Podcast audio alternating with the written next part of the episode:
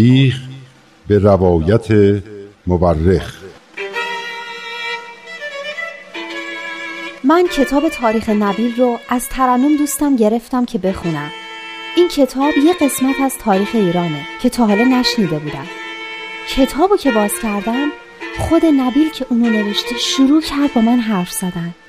خیلی عجیب بود. ولی خیلی هم برام جالب بود.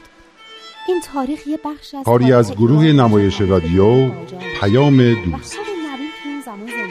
تهیه کننده و کارگردان امیر یزدانی.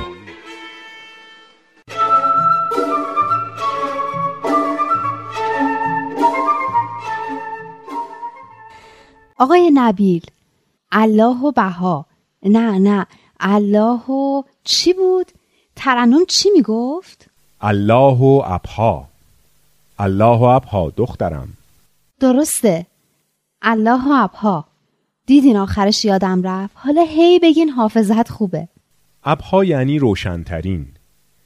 وقتی می‌گوییم الله و ابها یعنی خدا روشنترین است. یعنی خداوند را با صفتی ذکر می کنیم که در این دوره بیشترین جلوه و ظهور را داشته است. الله و ابها. الله و ابها. حالا که معنیشو گفتین یادم میمونه. خب به کجا رسیدیم؟ به کار حسودا.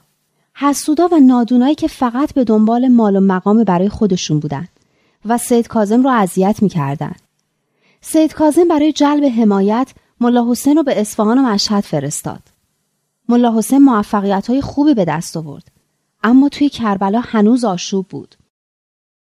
مخالفای سید کازم حتی توی کربلا شورش کردند و ارتش هم اومد و همچین قتل و قارتی به راه انداخت که حتی توی صحن زیارتگاه ها خون راه افتاد.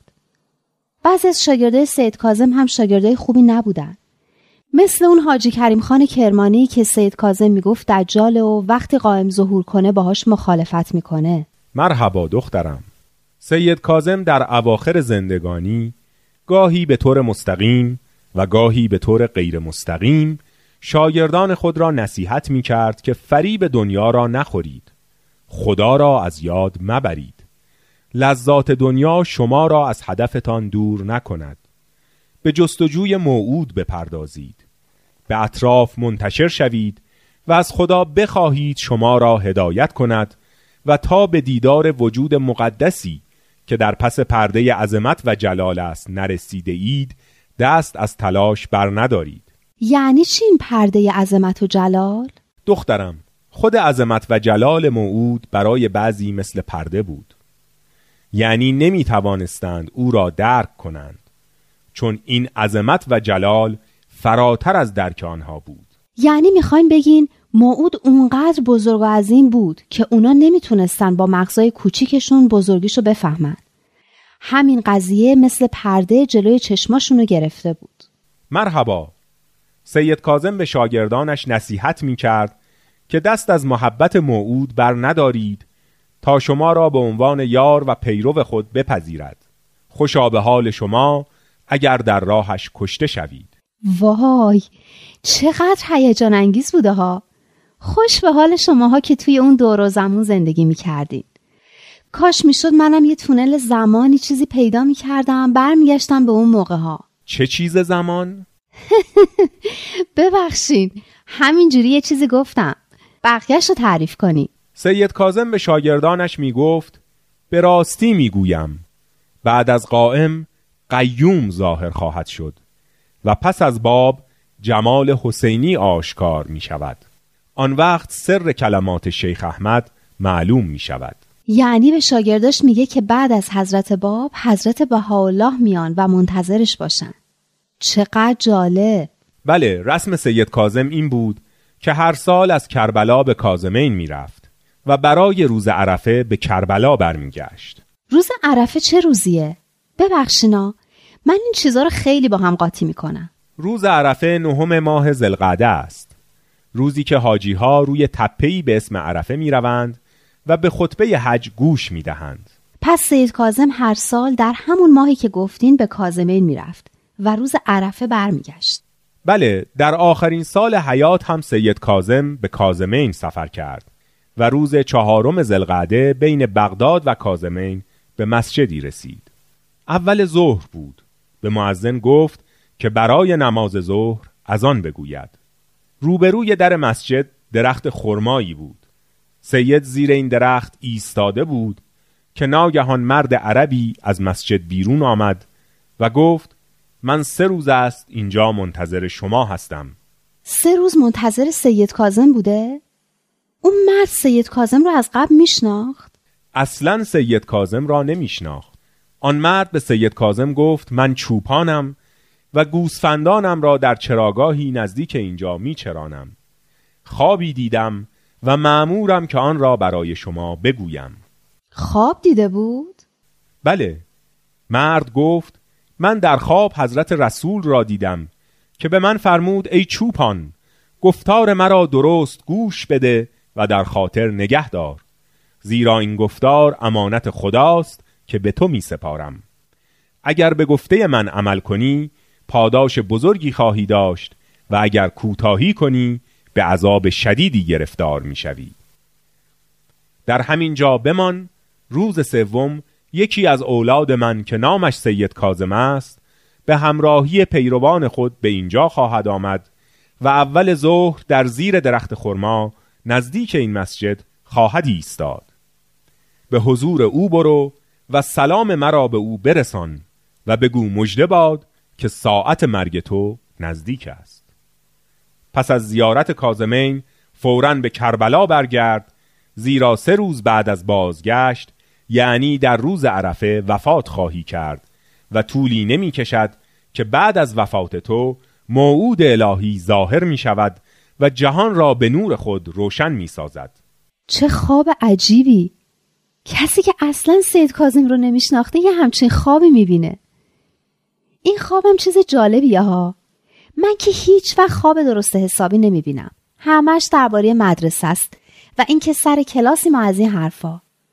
چطور میشه که خواب بعضیا انقدر درست در میاد و از آینده خبر میده؟ خواب انواع مختلفی دارد. بیشتر خوابهایی که می‌بینیم تحت تأثیر تجربیات و حتی احساسات روزانه یا تحت تأثیر حالات جسمانی ماست. مثل وقتی که گرسنه میخوابیم و در خواب خود را در حال خوردن چیزهای مختلف می‌بینیم. یا برعکس به سبب سنگینی غذایی که خورده ایم دچار خوابهای پریشان می‌شویم. خوابای من همش همینطوریه. اما یه مادر بزرگی داشتم که هر خوابی که می‌دید تعبیر می‌شد. فکر می‌کنم رویای صادقه وقتی دست می‌دهد که قلب پاک و در آرامش و از تلاطمات این زندگانی در کنار است. آن موقع مانند یک برکه صاف و آرام که تصویر آسمان به روشنی در آن میافتد تصاویری از آینده را منعکس می کند. خیلی جالبه حتما اون چوپون هم قلب پاکی داشته سید کازم وقتی شنید قرار چند روز دیگه از دنیا بره ناراحت شد؟ نه سید کازم لبخندی زد و به او گفت ای چوپان رویای تو درست است همراهان سید کازم از این گفته خیلی ناراحت و غمگین شدند. سید کازم به آنها گفت شما مرا به خاطر موعود بزرگوار دوست دارید. حالا آیا راضی نمی‌شوید که من بروم تا او بیاید؟ این جمله خیلی معروف است. من از ده نفر بیشتر که در آن روز حاضر بودند این جمله را شنیدم که از سید کازم نقل می کردند.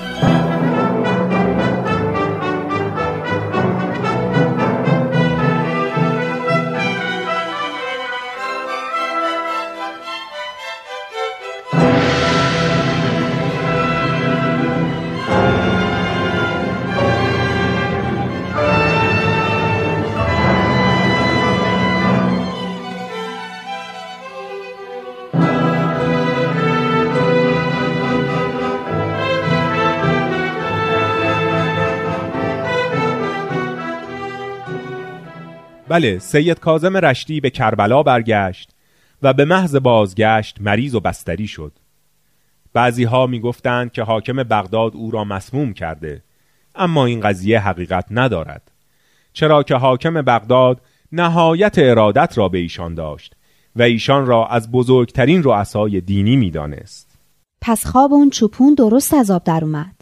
بله سید کازم در سال 1259 هجری قمری یک سال قبل از ظهور حضرت موعود و در همان روز عرفه که چوپان گفته بود از دنیا رفت و در حرم سید الشهدا به خاک سپرده شد.